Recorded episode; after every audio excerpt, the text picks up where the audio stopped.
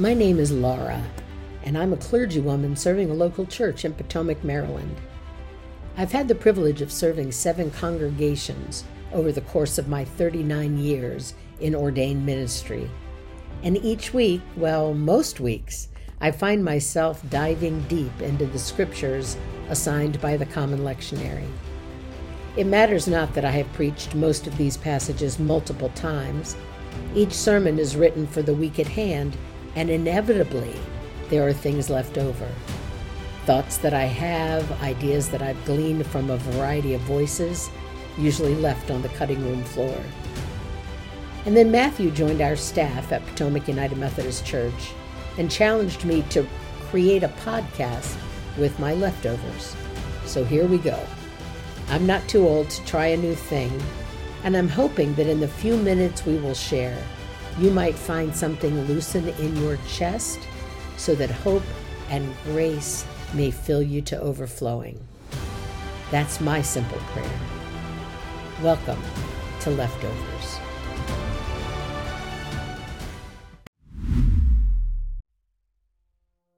It's conversations with the people around me that gives birth to the podcast this week. Three conversations in the last 10 days that began on a sigh and confession I've lost my faith. It might be understandable what, with me being a clergywoman and all, if you think I'm talking about faith in God, only I'm not. The faith that my people are losing is faith in each other, faith in humanity to make decisions that are thoughtful and kind, the ability of people leading and guiding the nations of the world to take a step back, take a breath, and make better choices. My heart has been consumed for a hot minute with thoughts that confuse and confound me. This is not the first time in history for us to sit in this place. People sat here when we engaged in the Vietnam War. It was the war of my childhood. I can remember writing away for silver bracelets that held the name of men and women who were missing in action and prisoners of war. MIA POW bracelets kept the hearts of families on all of our minds during the 1970s. This week, I'm burying one of my beloved church members who died of cancer. Turns out he served a tour in Vietnam, and his cancer is directly attributed to Agent Orange.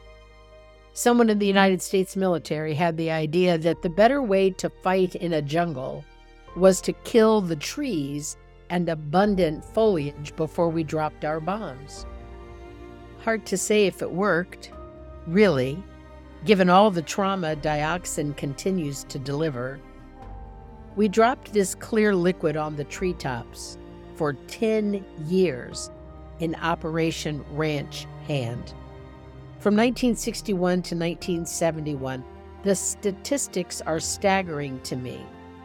Two million people suffered illnesses because of this product, and the United States, in all of our wisdom, dropped 20 times the recommended dose for 10 years. To date, 300,000 U.S. veterans have died of cancer and 400,000 Vietnamese. More than 100 million babies were born with birth defects, and the people of Vietnam are still being poisoned by the land upon which we dropped this elixir of death. By the way, the liquid is clear.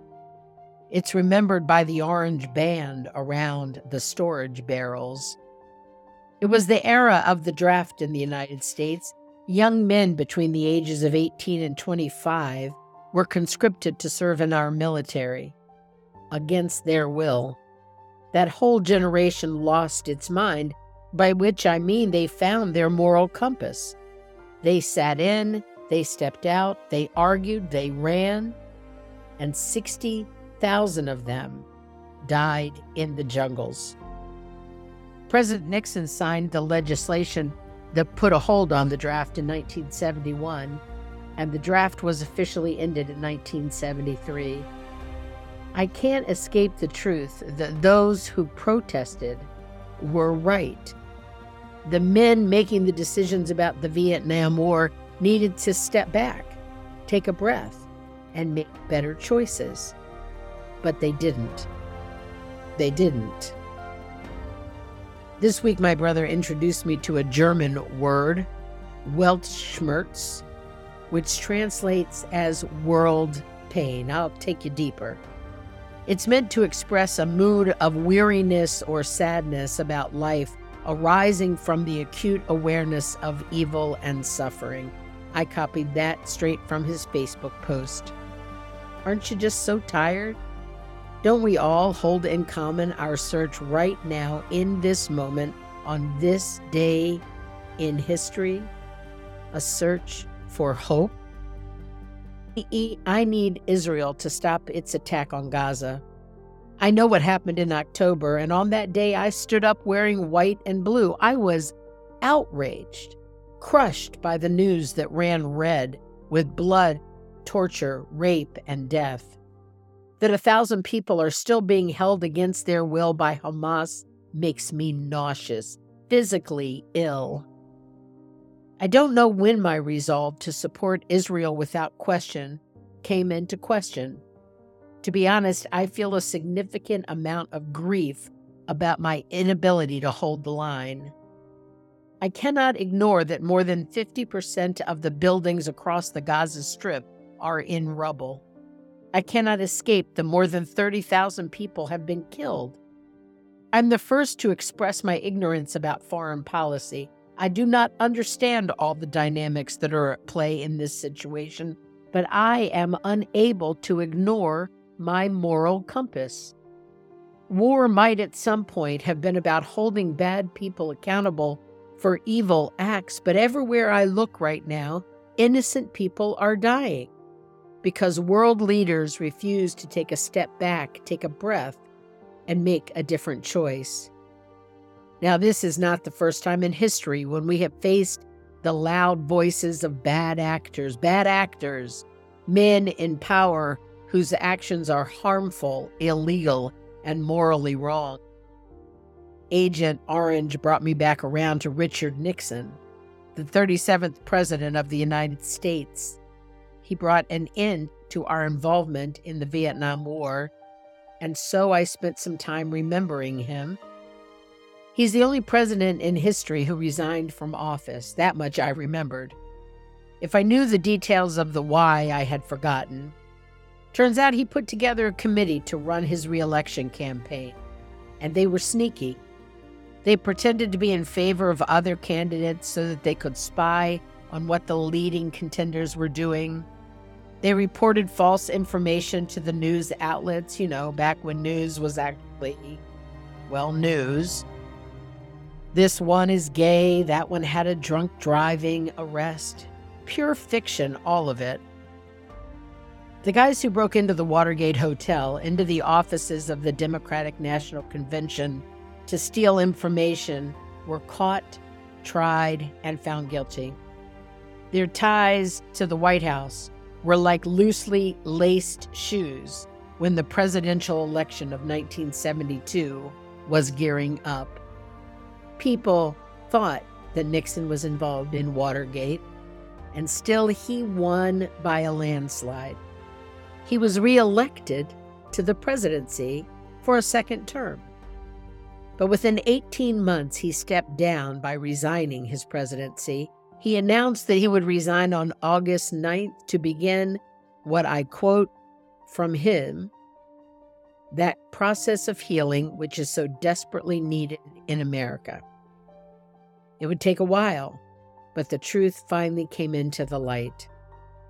I can't help but draw lines to the similarities facing us in America with this presidential election later this year. Surprisingly, I am not going to articulate my observations today. To do so would simply add to the Weltschmerz. If you find yourself losing faith, I encourage you to show up in your life as a person people can rest with. As a quilter, I design with fabric with a conscious awareness that not all of the patterns can call your name. Our eyes need a place to rest in a pattern, if we hope to appreciate the intricacies therein. So look around you this week. There are people whom you know and love that need a place to rest their eyes. They need to stand in the presence of someone who holds a moral compass but does not have all the answers. Someone who manages to hope and love with care and compassion. Maybe this week, that could be you. You could be the one who fans the flame of faith for somebody else. I know you can do it. I'll see you back here next week. Keep the faith.